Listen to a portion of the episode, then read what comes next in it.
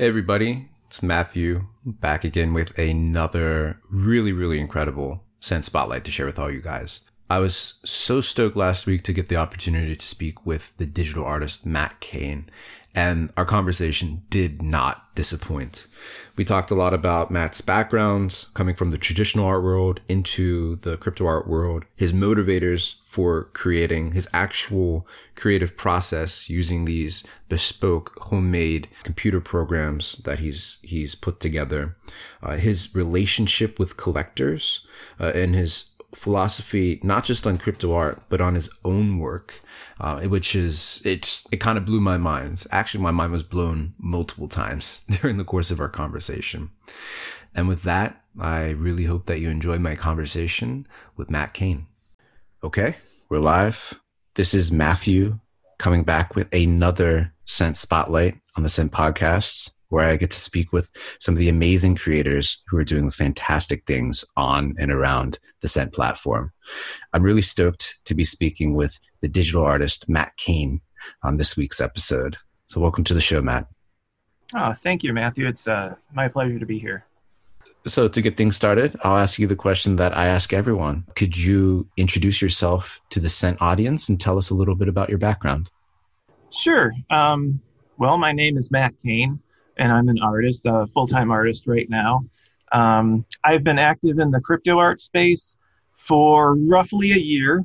I was a big time lurker before that. I think I've been kind of watching the space evolve since 2017.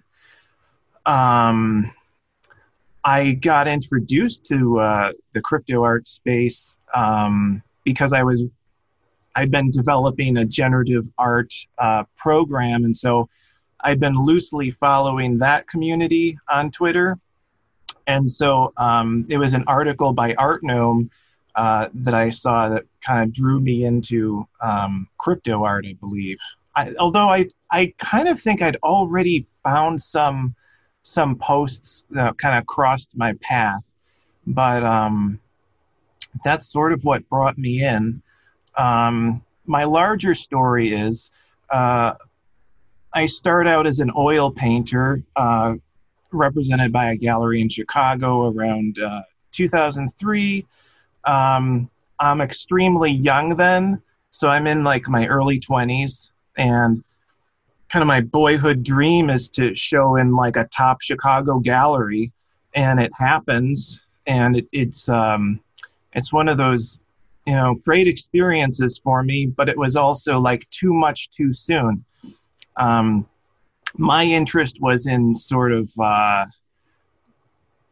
developing as an artist still. And when, so when my oil paintings begin selling for thousands of dollars and they say, oh, hey, we, we really like these. These are really selling. Make more of those. It's, it's sort of like, oh, because creatively I was wanting to spin down a new road. Um, and and so so in 2006 uh, after my first solo show i leave chicago like any self-sabotaging artist. Um, i end up in seattle. Um, i should i should back up and and say uh, while i'm still in chicago creating work for my solo show um, I'm doing these little dots around this, you know, painting little dots around a figure. And I suddenly, in my mind's eye, I see this rapidly happening in front of me, uh, where where all of these colors just start, you know, shooting out, and and and it's like in in a in a pattern, like like red red green red red green, you know, big small big big small big, and. I know nothing about coding at the time. I'm I'm probably 25 or 26 years old. I don't even know how to um, make you know do HTML, make a, a text uh, red or bold or anything like that. But in that moment, I kind of understood. I saw this computer program right in front of me uh, on my canvas. I wasn't you know microdosing or anything, but that that's sort of the experience that I was having. Um, and and so I realize I need to, you know, my larger vision is I need to learn how to program so that I can build this software one day. Um, I end up moving to Seattle. Um, I end up getting a job as like uh, basically I'd be cutting out graphics, you know, for the real web programmers. But I worked my way up in this design agency, um, taught myself how to program, um, spent seven years in the web development industry in Seattle. Uh, making decisions about what jobs to take based on am i going you know is this how is this going to help me learn what i need in order to make this program one day um, and so you know fast forward let's see 2013 i end up leaving seattle um, i have some you know some tragic events enter my life and basically I end up realizing I, I know everything that I need to actually begin work on the software. And so I do in 2013. That's so that's six years ago. And basically been my full-time job for six years is building the software. Um, the first four years, I don't even use it to express myself. Um, I'd lost a friend to suicide. That was the, the sort of tragic event. Um, and it kind of shut me down. I wasn't able to paint for a while.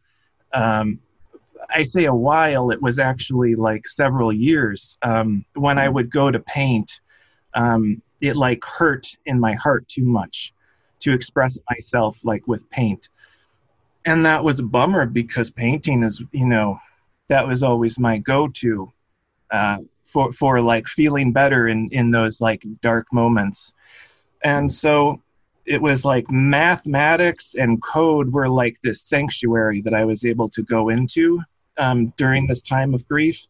And so it was like I end up building this um, tool of expression for a future time when I could express myself again. And so 2017, I'm able to express myself. I start using the software I'd been spending years making, and um, gosh, I got into crypto art then, and it's just been um, gangbusters ever since. That's a fascinating story. So let me just make sure that we wind up at the same place together.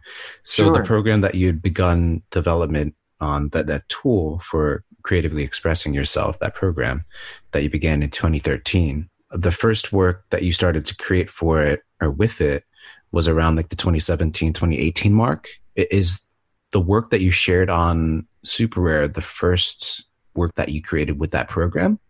No. Okay. Sorry. Oh, yeah. Yeah. Yeah. So where did you actually share some of the first works that you created with your your program? Great question. I didn't. Um, I'm I'm kind of one of these really strange. I, I suppose what I learned in my early 20s showing in the gallery in Chicago was that that success did not make me happy. It was building something and um, pursuing my creativity, my creative vision. That's what made me happy. So, kind of as I've matured as an adult, I got away from I. You know, I think artists have this have this uh, tendency. You know, they make a they make a drawing and they they take it and they run to their mother and they say, "Look what I made," and mom, you know, h- hangs it up on the refrigerator. And I've just, I've just sort of become this person who um, is very thoughtful about what I want to release, what I don't want to release, and and kind of setting standards for myself that way. Yeah. Mm-hmm. So I, I want to kind of dive into that a little bit more then. So success is not something that is a motivating factor for you at all, it sounds like, at this point, especially. So what drives you? What turns you on about the creative process to, to keep you going with this? What is your ultimate creative driver? That's a great question. I've never really considered. I think I like to get into sort of patterns in my day where you know I'll spend the full day like uh, coding, making an improvement on my software. I'll take a walk in the afternoon uh, in the woods. Um, I'll come back. I'll code some more. maybe you know and maybe the next day i wake up and i make a painting and as i'm making the painting with my software i'm making notes about improvements on on my uh, my software. I suppose you know what drives me is is just continuing to build on this. Um, even after you know six years of building this it's it's a work in progress. And as I get, you know, creative visions, it's it's um, that's what drives me is how can I um, have a whole list of you know features I want to build out that I haven't gotten around to yet, and paintings I want to make. And so, yeah, that's that's kind of what drives me is just um, creating. Hmm. And then, well, to get a little bit more specific, like how does a piece come about for you? Do you sit down and, and do you have like a fully formed image or sequence of layers in your mind before you start using your program to to make that a reality? Or is it something where you're you're tweaking like you sort of describes it's a process of tweaking your program to do something going for walks coming back maybe engaging in a different form of creative expression, uh, coming back to the computer. Uh, could you walk us through the process that you take, like for a particular piece? Sure. You know, before I forget, I'm, i should mention that I practice um, meditation daily. Uh, usually, usually after I come back from my walk, and it's it's generally during meditations that I'll ideas will come together. Sometimes they'll be related to what I'm building with the software. Sometimes they're they're they're image based. You know, like this last uh, collaboration for Async, I had the visionary uh, spirit of creation that I made. That was something that fully came to me in meditation. Um, I had no idea what I was going to do for that work. Um, I I thought I was just going to make the table and and then I um I come back from a really successful walk where just you know I'm in the flow state and um you know I lay down and and do my meditation and you know I see I see her. And I know you know it's like I know what to do now. And and so in that way that's that's that side of my creative process. In terms of um, when I actually go to make work um, this is kind of a bizarre story, but um, and I don't know precisely what it is, but I can tune into colors. Um, it started out uh, with my art when I'm around 19, um, using black and white photographs. I would look at the black and white photographs and I would kind of tune in my mind and I would I would I see the colors over top in places, and so I would start to um, paint over top these black and white photos. And so if I'm seeing green, I would put down green, um, and then and then putting down that green then informs what I'm seeing around it. And so it's kind of like um, jazz music, you know where, where you got a, yeah, trumpet doing something, then you got the snare drum responding. So I put down the green, and then there's purple, and then maybe there's this sparkly golden line around that. And mm-hmm. um, I'm just kind of like in a process of getting down all, you know, everything that I'm seeing in my mind's eye. I mean, as you're describing that, I, I can't help but think of your one of us variation um, that Common ended up ended up scooping. I mean, I mean the image of Frankenstein, which I, I mean, in my memory, I remember that as being black and white, but I, from your description, I can see you looking at a black and white image like that and overlaying all the colors that you described, which came together so perfectly for that piece. And I remember when I saw that, and it was just, what is that? I've never seen anything quite like that and the the resulting bidding war that erupted around that just confirmed okay this is as special as i thought it was when i saw it. That that was yeah that's that's so fascinating to hear. And well going back to to how you i guess originally thought to seek out the education for programming that when you when you were engaging in that oil painting and you saw these like red and green dots kind of in front of you w- without having to microdose. Uh, i think that's a really important part. But i'm curious like a lot of your experiences they sound borderline psychedelic but obviously they're they're completely sober moments either in, in a meditative state or when you're engaging in creative activity. Since you've had those sorts of experiences sober, I'm, I'm curious. I mean, you don't have to answer this or not. We, we can edit this out if this is uncomfortable, but have you actually engaged in, in psychedelic experiences? You know, I never, I never have. And the reason I never have is, isn't because I'm a prude or anything. It's because I recognize that my brain chemistry is such that, that I do have these sort of extraordinary, extraordinary experiences, and I would not want to risk, you know, screwing up the works, so to speak. If I could back up, I don't know what it is that I see colors, you know, especially when I I can tune in now to color, you know, just around me. All I have, you know, it's it's it's strange. It's like the I refer to it as kind of the the right side of my brain it seems to be through my right eye, as a matter of fact. I was thinking, how can I how can I explain this? And it's sort of like if you look through an old stereoscope viewer, if the right hand side has just color, but the left hand side is like the black and white photo, that's kind of what the experience is for me. If if I put it in terms for you to imagine, I kind of trace it back to when I'm a child now we're going way back. um, we had black and white television, and I sort of ex- did a lot of mind experiments when I was a kid. I, I for instance, I, I once laid in bed and uh, shut my eyes and imagined myself walking through the house, uh, going into the toy chest, taking out Darth Vader and Chewbacca, setting them up by the chimney, um, and then walking back, you know, and getting back into my own body. And and then like I ran out, you know, through the kitchen all excited, like I'm gonna prove that I have ESP and I can control objects and stuff. And it was like the greatest disappointment of my life. And I was probably like two or three years old doing this.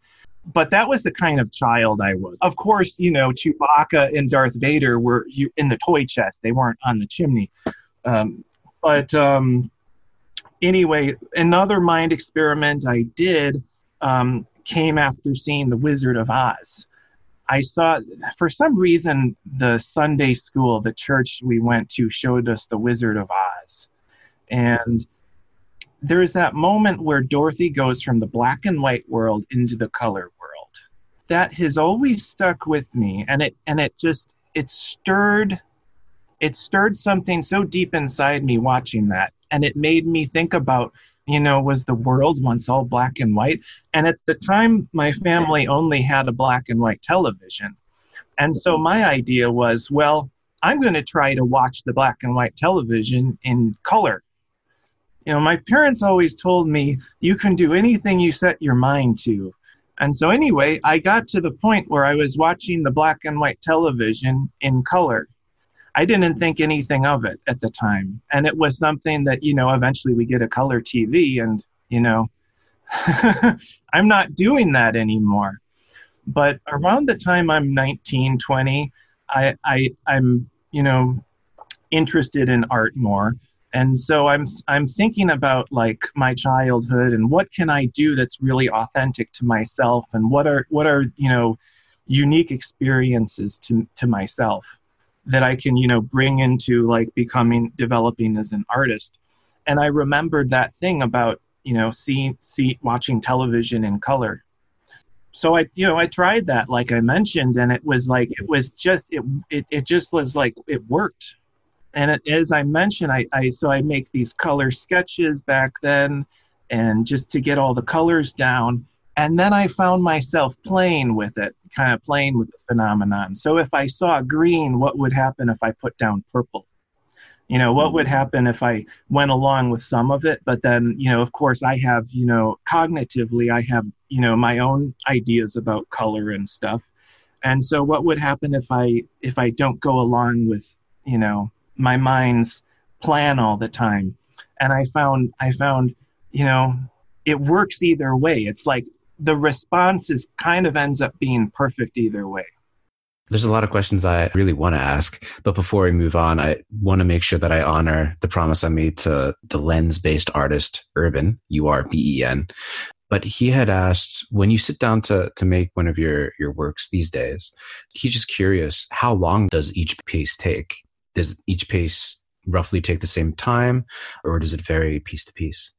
I'm finding that it varies piece to piece. Generally, it's a couple hours so so we're talking probably a minimum of three to four hours.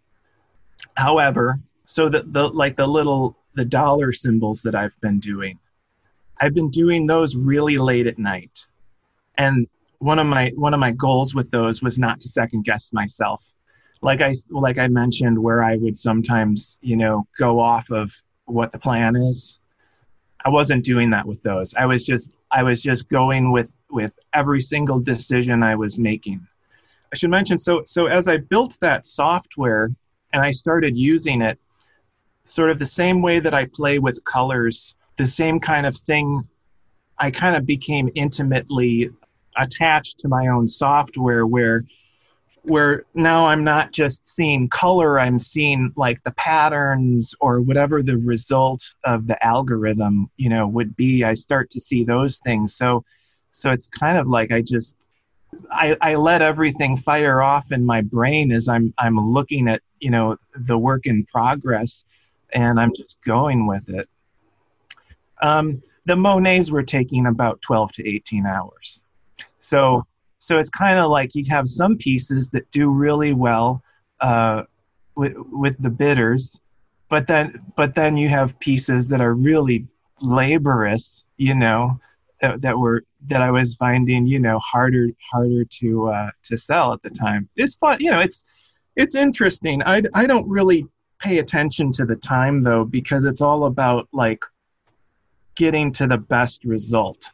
You know, I think you know, I, have spent um, six years of my life running through my savings, you know, just in order to, you know, get to the point where I can create, you know, and shoot from the hip with color and with pattern. So it's like I, I don't really pay attention to my hours. It, it that it it takes as much time as it takes, whether it's a little bit or a lot. And touching on the program that you do use, uh, when I first became aware that you use a self-developed, a self-programmed piece of technology to create your work, uh, I think I came across a tweet of yours. Uh, first of all, that in and of itself is mind blowing. But then just thinking, okay, well, what is what is the the parallel? What is the how can I explain this through metaphor or analogy? And it's, I guess, roughly similar to artists who would make their own paintbrushes by pulling hair from like the, the tail of a horse or something, mixing their own paints, um, putting together their own canvas, and just like doing everything by hand, bespoke. It, it's it's insane, and it's something that I had not thought or never even considered as being a possible possibility in the digital realm just because of all the, the various pieces of tools and kit that artists typically avail themselves to. So with the program that you have developed, they, are you using a single self-developed program for everything? Are you using that in addition to other tools? That's something I've been super curious about. Sure. So it's all one code base. Um, it it had been like maybe three or four a couple years ago, but I've consolidated all into one so that that's that's just better coding practices so that I can extend everything. Yeah, and, and if I could just add about the uh, the crafts people, I got exposed to those concepts as a young man. These artists who who make their own brushes and chop down their own tree or quarry their own minerals to grind the pigment. I got introduced to those concepts and I just they were kind of my heroes. I remember making the I was I was in this really um, danky, stinky apartment when I made this promise to myself. It's like I can see it. and I said, if I ever become a digital artist, I'm going to make my own software. I'm not going to use Photoshop. I'm going to have to learn to code. So it was like the seed was planted for me very young when I'm like 18 or 19. You know, when I set my mind to something, it's it's it's hard to change. I get fixed on it. That's again another fascinating nugget of of insight into your process.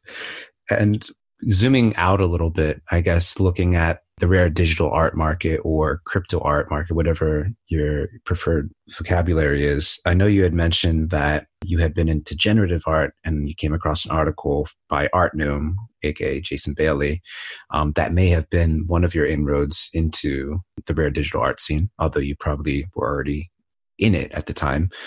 But I'm just curious, your experience since entering uh, roughly a year ago, posting, I guess, your first work on SuperRare uh, till today. Like, how do you see the progress of the rare digital art market?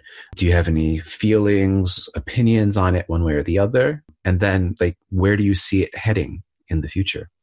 Sure. So when I started out, I put up maybe four pieces spaced out, and the first one sold for half an ETH, and I was like, "That's awesome! This is amazing!" and then like nothing sold, and nothing sold, and I was like, "Oh, that's cool! Like, there's re- there's really no reason for me to treat SuperRare as a portfolio." Like, I know that these works are really great. I'm going to wait for somebody to come along and, you know, know that much. And so I just resumed work with with my software and then it was around, oh, I think September, Sparrow, um, she placed a bid on um, one of those pieces. And it was like, I got an email and it was like, you have a bid waiting for you. And I'm like, hell yeah, I have a bid waiting for me. and so I, I, I, went and looked at um, who she was and I saw she was an artist. I was like, well, that's cool. She's an artist, so I'm going to accept this. This is cool.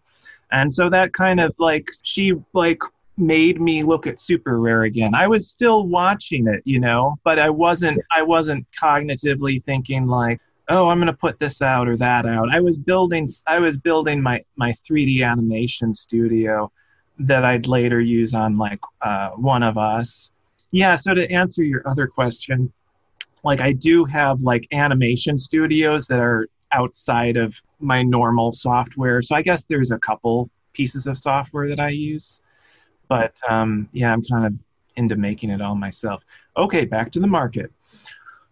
Yeah, and then and then I I around November I saw that Andy Kaufman documentary for Man on the Moon, and in it he said something about and I was like approaching my birthday, turning 39, and I'm an old man.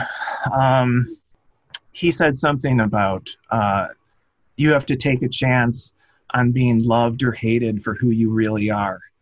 And when I heard that, everything made sense to me. I was like, I'm expecting to be successful, and I haven't even shown anybody what I'm capable of. I haven't, you know, I'm keeping all of this in my back pocket you know that goes back to you know not running to my mom with drawings to hang on the refrigerator you know. That's a great strength but that's also a problem you know because you can live underground your whole life doing that when you're you're only motivated by creating. And so i was like okay all right i have to actually like take you know i have to do something with my dimensional painting stuff. And so yeah that went really good. I was i was shocked that that bidding war happened. That was amazing. How was that bidding war to experience that? Oh, I think I was at the gym and um, I got I got tagged in something on Twitter and I'm and they're like, "There's a bidding war with Matt Kane," and I go and I and I, I I thought like the night before like there had been two bids, you know, and I'm like, "Yeah, there's been two bids. That's a bidding war, I guess." you know? And then I check and there was like 15 at that point, and I'm like, "Whoa, this is cool." So I so I suppose things have been going going well since then you were asking what I think about the space or the future of the space. I mean, I'm all in on this NFTs. I'm all in. I think right now it's very important that artists stand up for themselves and if they they expect royalties in the future, they need to actually express that right now because that's one of these things where it's like we are trying to overturn an old model that did not work in you know the traditional brick and mortar marketplace mm-hmm. where you've got artists in their 70s still painting um, like lawrence lee can't retire. And, and it's like he tweeted uh, that yesterday. night. yeah. Yeah. And it was like that's what we that's who we need to hear from.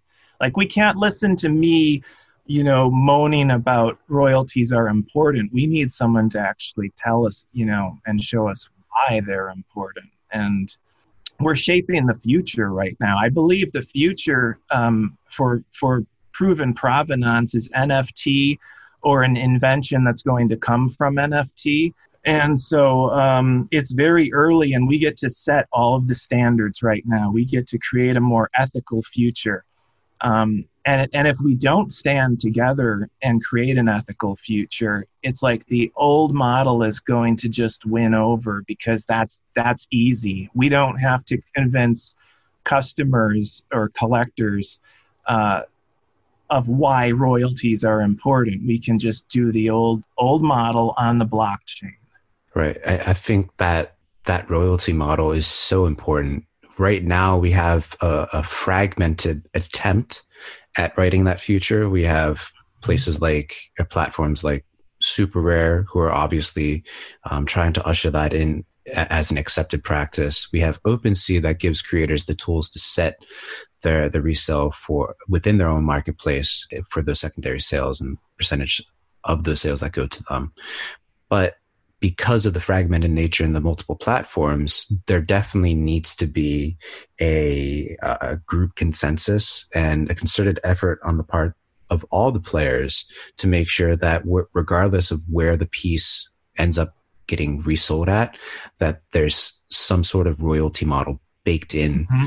to the sales structure. And I spoke with the folks at Known Origin, and that's a project that they're they're trying to spearhead. Interestingly enough, mm-hmm. so I feel like the effort is definitely there. The awareness of that and how important that really is is, is there.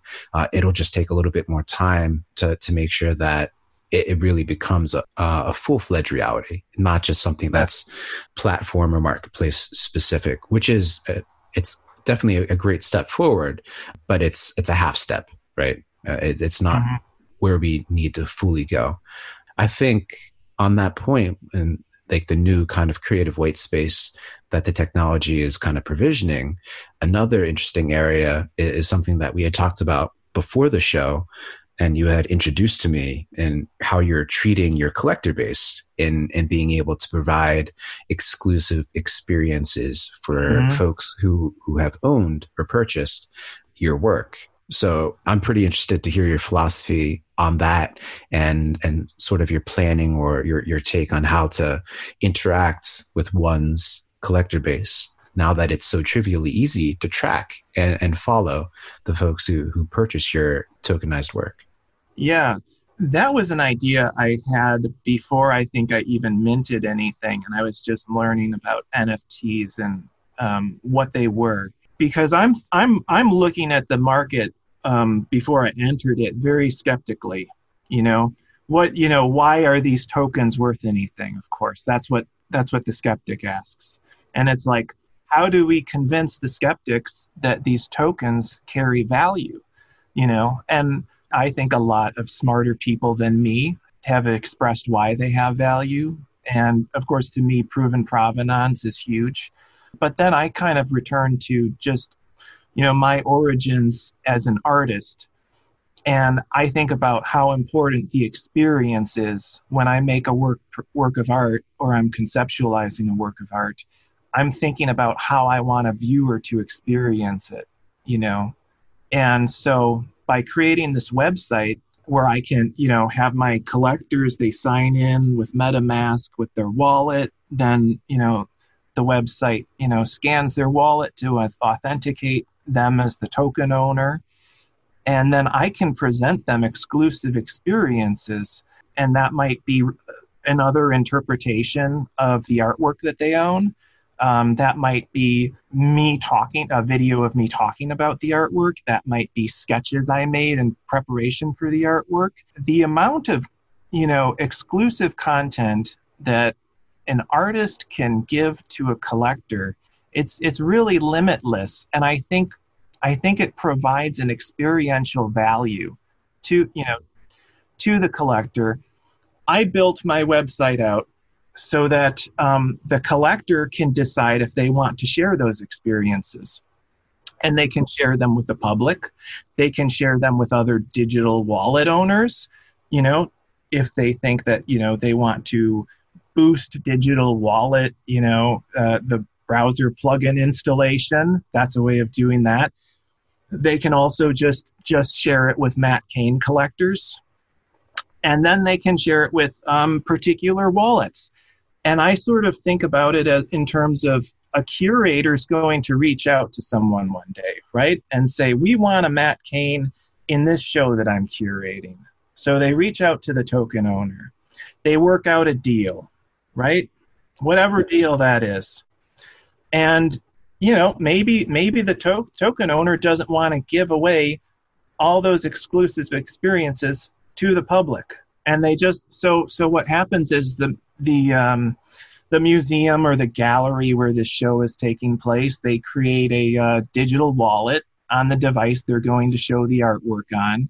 The collector logs into my website. They put in that wallet address, you know, and bing, bang, boom, suddenly we have those exclusive experiences being shared, you know, in that museum or in that gallery. Does that make sense? Oh, yeah, totally. and the way that you've architected your site uh, and thought about the relationship between the exclusive content and the holder of the work and giving them kind of scope to share that or not i think that's that's that's a layer even deeper than i had presumed was possible. Uh, it's, fascinating. I feel like the relationship between the artists and the the collectors that's something that obviously it's it's core to this whole space. It's what kind of powers everything going forward. It's what sometimes attracts people to the space in terms of new collectors, maybe artists who kind of give it a second thought that, hey, maybe I can actually do this creative thing that I'm so passionate about as like a full time thing or something. It's, it's core. And building those experiences out, building that relationship out is paramount. And I, there's just so much scope within this digital space and the metaverse that's expanding in front of us to express, to share, to convey that relationship even deeper. I mean, I, I, was speaking with Josie the other day, and she likes to create exclusive wearables for her collector base. The wearables, of course, are are representative or or mimic some of her iconic images of the works that she's created so that her collectors can walk around in cryptovoxels or decentraland or vr chat and convey and express and signal their relationship with josie as as a collector as a supporter as someone who they believe in their work. And and that is powerful within this digital space because those unique experiences are something that can only be attained by actually collecting the work. And it's a powerful signal to other people to, hey, I want that, then I need to actually support in some uh, substantial, non trivial way. And that's what it's all about. We're all in this together, I think, at the end of the day. And it's just another powerful, beautiful representation of that togetherness that's possible and uh, it's it's exciting. like I, I, could go on and on. I love this community. This community is is so uplifting and so supportive of one another. In in a lot of ways, I think it's a community that we've all searched for in our lives, you know, and never found. And here we all are in the right place at the right time. And it's like all the right people are coming together. And and we are. We are all in this together. We're we're all tugging each other forward when we go forward. And if someone's going backwards you know we got to call them out on it and say hey this is this is the way over here. But and, and it's not it's not judgmental. It's it's just supportive. It's like we're all trying to get to the same place. 100% and i think a beautiful manifestation of that whole ethos if you will is async art which i mean on top of being a whole brand new way to to creatively express oneself and like a, a new new medium i think it again because of the layer token aspects of what they're creating it's like wow it's everyone really is could potentially make something together benefit together share in the upside. That is an it's an amazing experiment. And since you you had touched on it at the top of the show but i'm just wondering like at a, more like meta or macro level like looking at what async art represents do you have any thoughts on like the the power and potential of a project like async art in this amazing space that we're we're all in right now? Well i have to say that the team Conlan no shot and bread breaker they are phenomenal and it's like I talked to Conlan. I was the first artist he spoke to, and we spoke, I think, January 2nd or January 3rd. Mm-hmm. And so it took literally two months. They put that to, they put that together, that technology. I've and I've worked in the web dev industry. I've worked with teams that are like three times as large, with projects that are um, two times as less complex. And it's like you end up taking six months to put that website out. And it's like so so i'm super impressed. I'm super impressed by them so far. Um the the general i believe it's it's a it's a new artistic medium. It cultivates uh, collaboration. I look at it not in terms of layers. I look at it in, in terms of the components of an art form you break down any art form into its component parts, and this contract will be able to cover that. I don't have all of the answers, but it's like you could have it a single artwork that gets broken up into the choreographer, the set designer's work, the lighting director. You know, I'm thinking about you know dance or something. You know, that each dancer has their own token that's how I sort of look at it is is let's not you know let's not I'm I'm a painter so I'm thrilled about this. And I'm a dimension you know I, I do dimensional paint and so like layers yes but I look at the art uh, every art form it can be covered by this contract. You literally just blew my mind yet again like thinking about it in the, the that component dimension. And I mean yeah why not right? Like we don't need to stay constrained within this like digital art medium like you can break it out into choreography dance movies like that is amazing.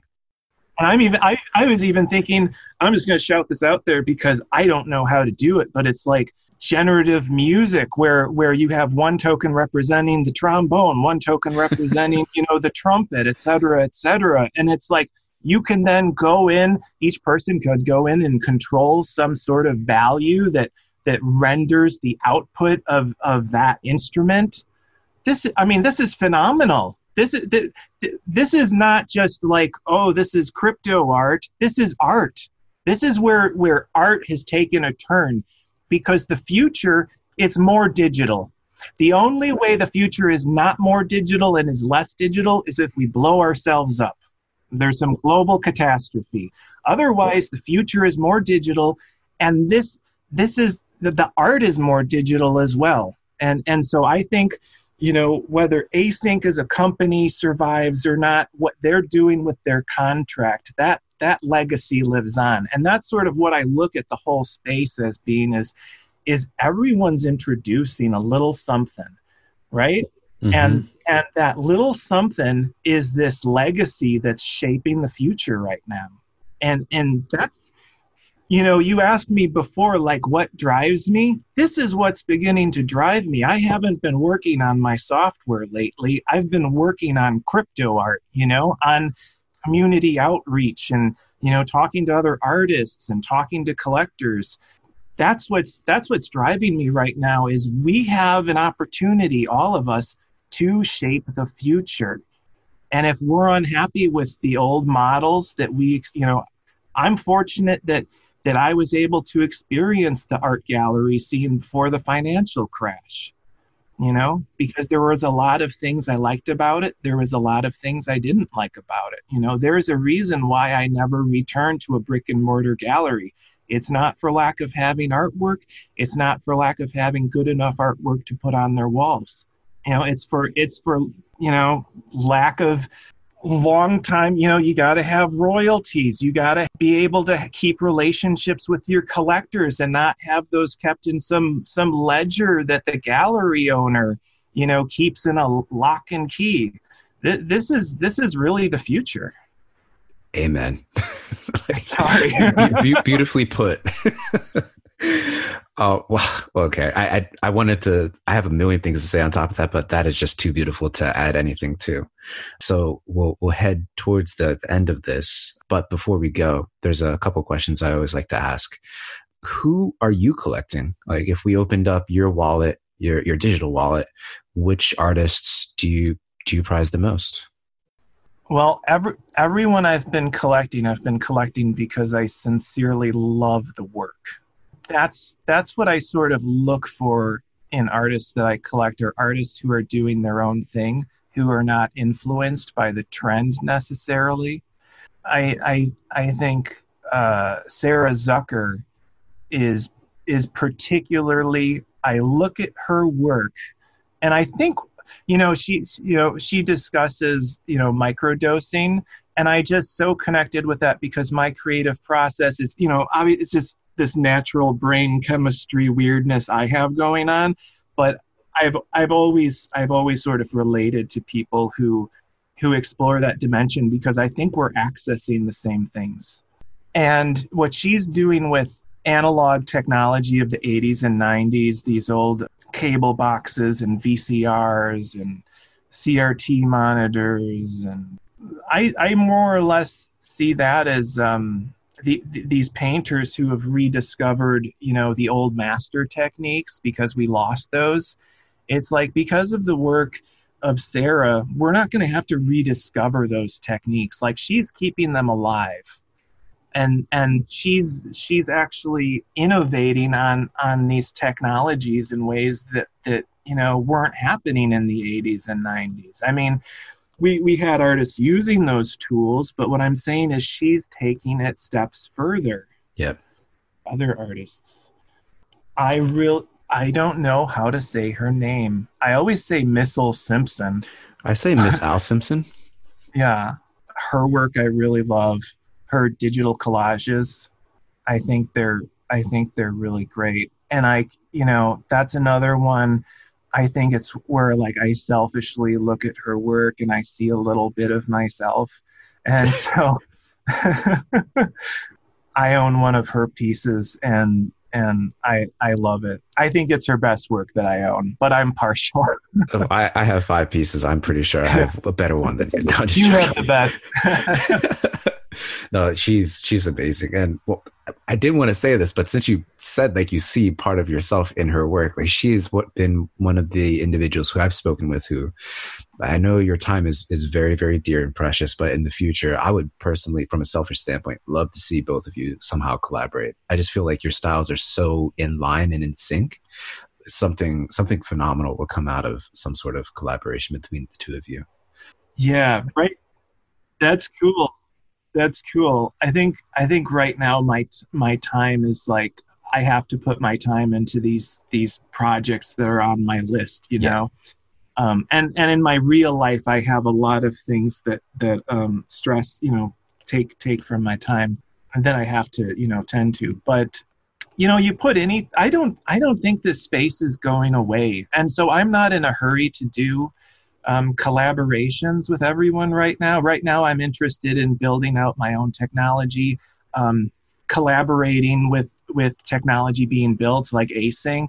Um, that's how I'm kind of choosing, and of course, making art.